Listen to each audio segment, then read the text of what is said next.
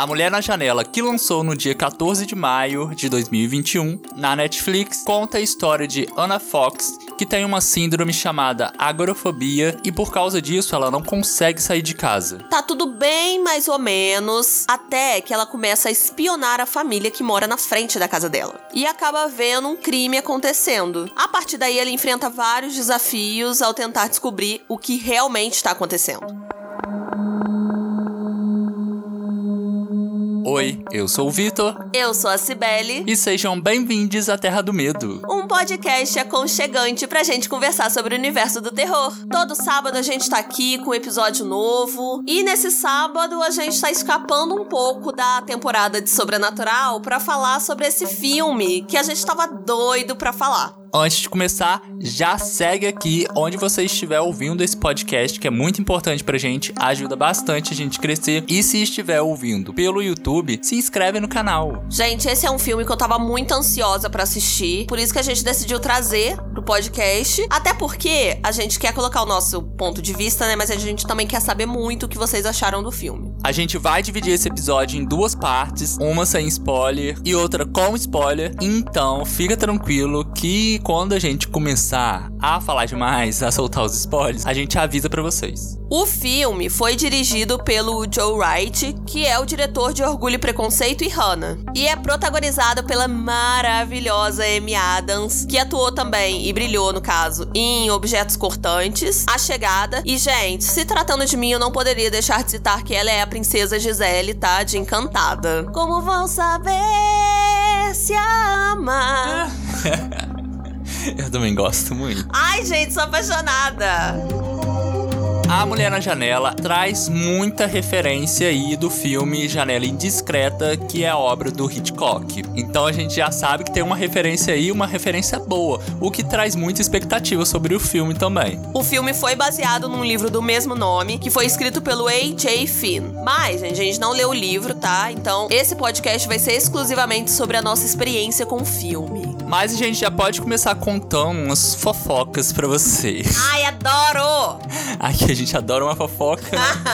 Mas é que o autor do livro, gente, é uma pessoa bastante controversa. Por quê? Ele é bem conhecido, é bem famosinho ali como um grande mentiroso. Ele adora contar uma lorota. Uma dessas mentiras é que ele disse que estava com um tumor no cérebro e chegou até se afastar do trabalho. Ele ficou umas semanas ali afastado. Só que aí depois ele disse que fez uma cirurgia e então voltou curado. E ele voltou como se nada tivesse acontecido. Fora que ele já inventou que tinha dois doutorados, sendo que ele nem chegou a terminar um, e também já inventou que seus pais tinham morrido. E a gente tá resumindo bastante, gente, porque é muita treta envolvendo Muita. esse cara. E quando a gente tava pesquisando, a gente só foi encontrando mais coisas e a gente assim, não é possível, meu Deus.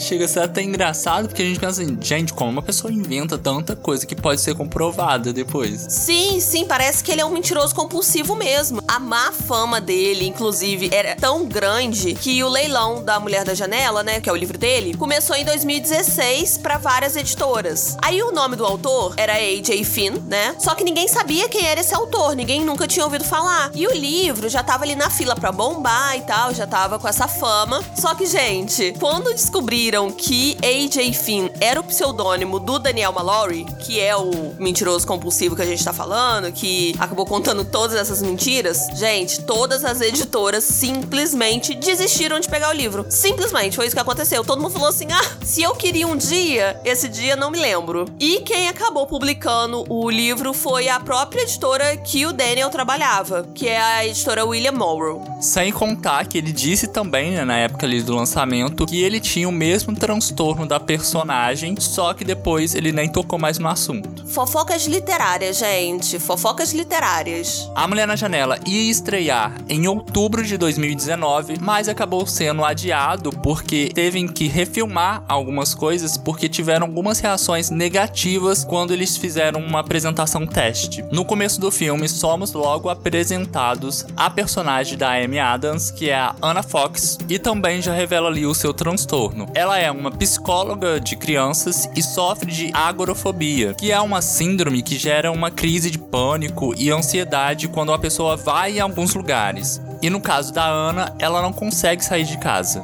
Não, e nesse começo a gente é ambientado a rotina dela, né? Que não é nada interessante. Ela fica conversando muito no telefone com o marido e com a filha dela, que não moram com ela, caso. Ela mora sozinha numa casa enorme. É enorme mesmo. Nossa, gente. É enorme, a gente não tá nem brincando, sabe? É muito grande. E ela tem sessões semanais de terapia. E ela é uma pessoa que bebe um pouco quando não devia estar bebendo, porque ela toma uns remédios que não pode ali misturar com bebida e tal. E isso vai ser muito importante também pra história. Tudo tá indo bem mais ou menos quando uma nova família se muda exatamente pra frente da casa dela. Que, aliás, tem uma vista privilegiada de lá, gente. Ela consegue ver, assim, os cômodos da casa deles tranquilamente. De camarote. Ela começa a ter contato com um dos integrantes da família e começa a ser bem fifi, gente. Esse é um filme de uma pessoa bem fifi. E a gente já rolou uma identificação ali, né? Porque nós somos já os fifi do, do terror.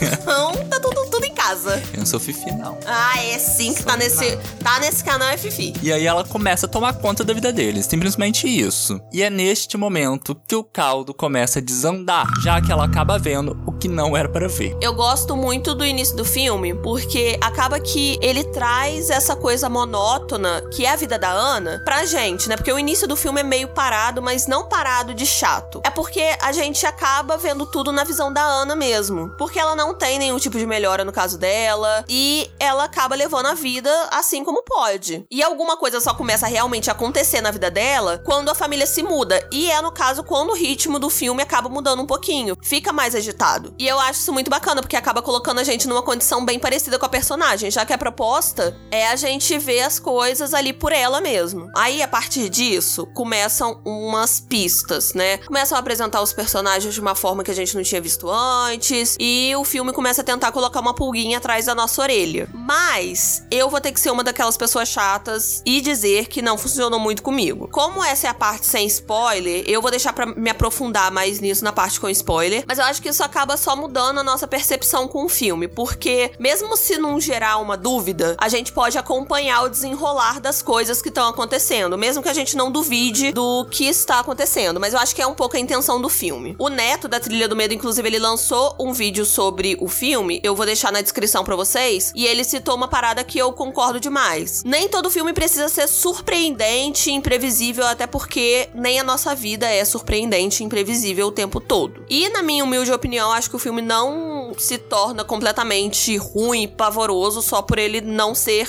surpreendente, sabe? E uma coisa que eu acho bem importante de dizer é que eu tava com as expectativas lá em cima. Gente, sério, vocês não têm ideia. Eu acho que é exatamente por isso que eu não amei o filme, porque, gente, é bom deixar bem claro. Você é responsável pelas expectativas que crias. E esse foi o meu caso. Eu gostei, mas eu não amei o filme. Se eu fosse assistir de forma completamente despretensiosa, que nem eu fui com Fuja, por exemplo, que a gente já trouxe aqui no canal, com certeza eu teria gostado mais. Eu não criei muitas expectativas antes do filme, mas quando eu fiquei sabendo do diretor e fiquei sabendo dos atores, eu já comecei a pensar que seria uma obra assim muito boa que iria surgir ali. E quando eu comecei a assistir o filme, o primeiro ato deixa assim a gente querendo muito ver mais sobre aquilo, porque começa com realmente espiando, traz a questão do título mesmo, né? A mulher na janela, dela ficar espionando a vida dos vizinhos, e isso é muito interessante. Só que no decorrer do filme, isso foi quebrando assim as minhas expectativas e por isso que eu acabei um pouco frustrado. Mas eu gostei do filme, é um filme que prende a gente, de certa forma. A gente quer saber o que, que vai acontecer, apesar de, como você falou, não deixa muita dúvida, assim. Uhum. Inclusive, gente, tinha a Julianne Moore, não sei se eu tô falando certo, gente, me desculpe. Ai, segura na mão e vai.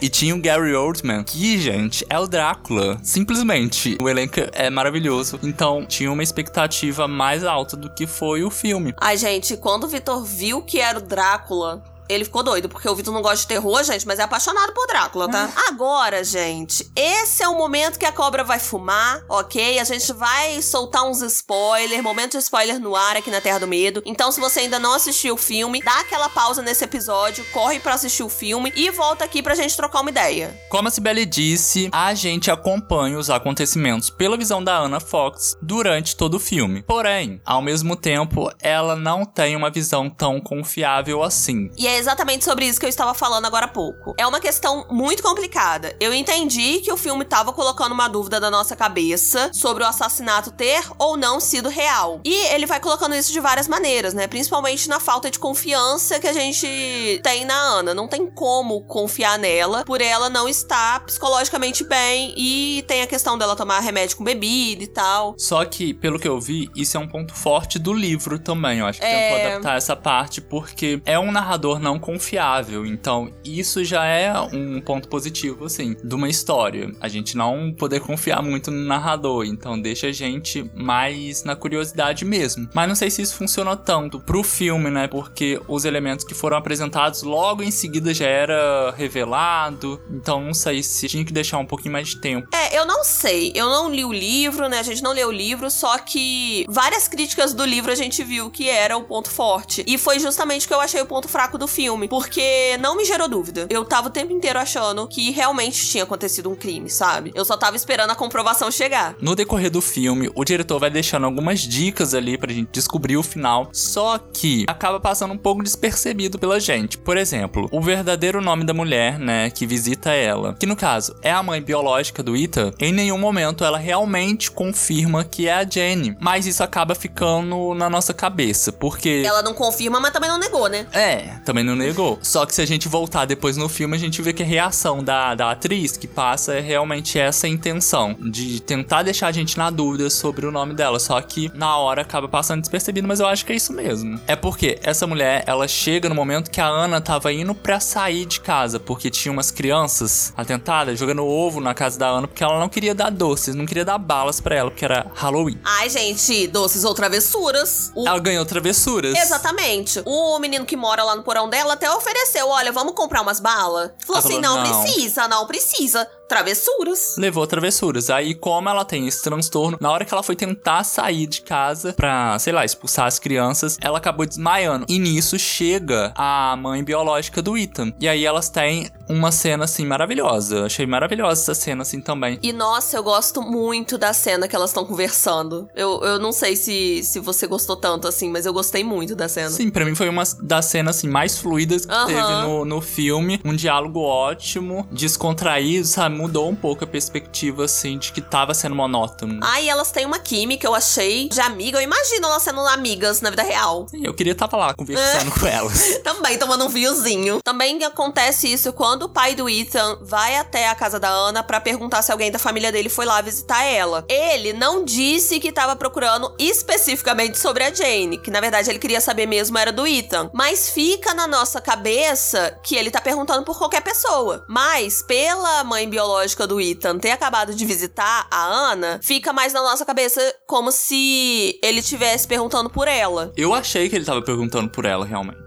Sim, sim. Também tem uma dica muito mais sutil, que essa é a que eu mais gosto. E claro que eu não peguei na hora porque eu sou lerda, que é quando o gato, o Punch, o gato da Ana, aparece no porão, mesmo ela tendo trancado o porão na cena anterior. Ela até se pergunta: Oi, lindo, como você veio parar aqui? Nesse momento, é uma pista de que, na verdade, o assassino é o Ethan, porque a gente pode ligar que ele prendeu o gato no porão pra ele não ficar espirrando, porque ele tem alergia ao gato. Se o gato ficasse no mesmo ambiente que ele, ele ia acabar se entregando em algum momento porque ele ia espirrar por causa da alergia. Agora eu vou dar uma opinião muito pessoal minha assistindo o filme e assistindo essas dicas. Que assim, eu gosto dessas dicas, mas eu acho que elas acabam fugindo bastante da realidade. Por quê? Apesar da mãe biológica do Ethan tá lá sem ser convidada, né? Porque ela era paga pelo pai do Ethan pra não aparecer lá. Então poderia ser um problema ela se apresentar com o nome verdadeiro dela. Só que mesmo assim ela podia ter se apresentado com outro nome, sabe? Porque ela confirmando ou não que é a Jane, em algum momento a Anne ia descobrir. Assim, eu tô levando pra vida real, sabe? E também tem a parte que o pai do Ethan vai lá e pergunta sobre alguém da família. Se ele tava procurando pelo Ethan, ele podia perguntar: olha, você viu meu filho? Ele veio aqui? Então eu acho que isso é um pouco até forçado pra manter o mistério do filme, sabe? Eu não sei como que isso é trabalhado no livro, mas no filme realmente eu achei que foi usado pra causar essa dúvida na gente, assim, não vejo mal, não. É um recurso, né? A gente vê muitos filmes que também revelam umas coisinhas assim que na vida real não aconteceria bem assim. Não, não acho que é a pior coisa do mundo, sabe? Mas eu acho que seria muito mais simplificado se fosse na vida real, sabe? O filme tem dois plots, assim, bem significativos. O momento que a gente descobre que o marido e a filha dela não estão vivos, eles estão mortos. Na verdade, eles morreram em um acidente de carro. E também outro momento que a gente descobre que o assassino é, na verdade, o próprio Ethan.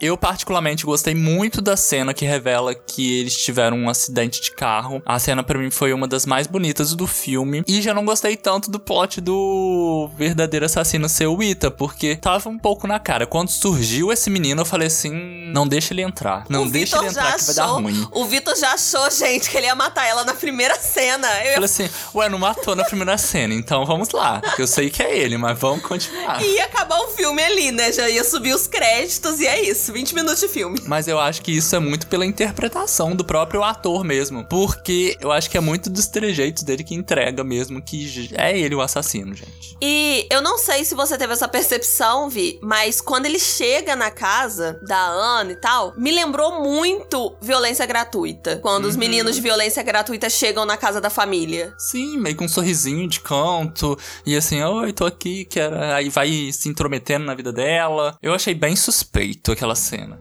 E eu já falei aqui que eu acho que esses plots não são surpreendentes, principalmente o da família, na minha opinião, né? Principalmente o do, do Ethan pro Vitor.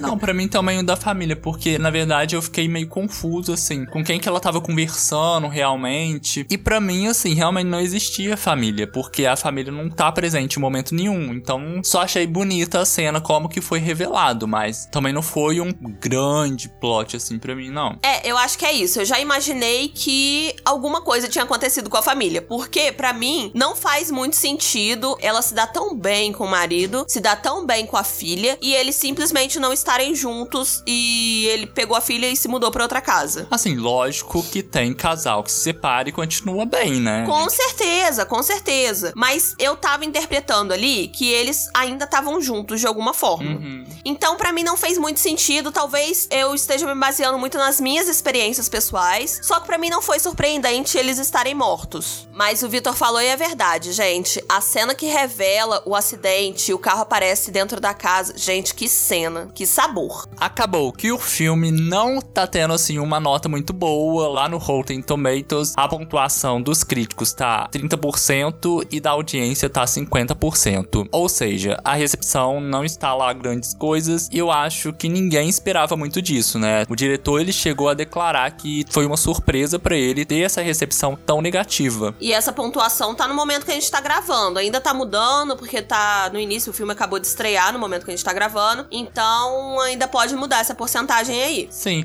mas uma coisa que eu acho assim, faltou mulher na janela, igual a Sibeli disse. Porque eu queria ver mais ela espiando a vida dos vizinhos. A partir do momento que ela descobre, né, o assassinato, a história vai muito pra dentro da casa dela e pouco pra fora da casa, que eu acho que o título sugere muito que é uma pessoa espiando a vida dos outros. Só que os acontecimentos acabam entrando na vida dela, e eu até entendo, né, trazer o filme pra dentro da casa dela, só que os acontecimentos eu esperava que acontecesse mais fora, né, e tivesse mais ela espiando na janela. Sim, é, é isso que você falou. Faz sentido trazer pra casa dela, porque é o lugar que ela se sente segura e tá sendo invadido por aquele caso, por aquelas pessoas. Só que realmente, a partir do momento que ela vê o crime acontecer, acabou a mulher na janela mesmo. E a gente até tava conversando sobre trilha sonora, né, Vi? Porque faltou bastante, assim. É, assim, no começo eu gosto de como traz elementos até da televisão. Tem, ela assiste muito filme, né? Então tem algumas cenas ali da televisão que passam uns filmes que faz sentido até com a trama. Achei um recurso bem inteligente do diretor. Mas eu senti que eles gastaram tudo ali no, no primeiro ato. Porque depois essas coisinhas que faziam o filme ficar mais interessante foi se perdendo no, no segundo e no terceiro ato. A gente sabe que esse filme tava super no hype. Eu vi um monte de gente que tava super ansioso pro filme estrear. E eu também quero saber o que vocês acharam do filme, se vocês assistiram. Se vocês estiverem no Spotify, no qualquer distribuidora de áudio, vai lá no YouTube, no Sibeli na Terra do Medo, e comenta pra gente que a gente quer saber a opinião de vocês. Um beijo e até o próximo episódio. Beijo, gente! Beijo. Tchau!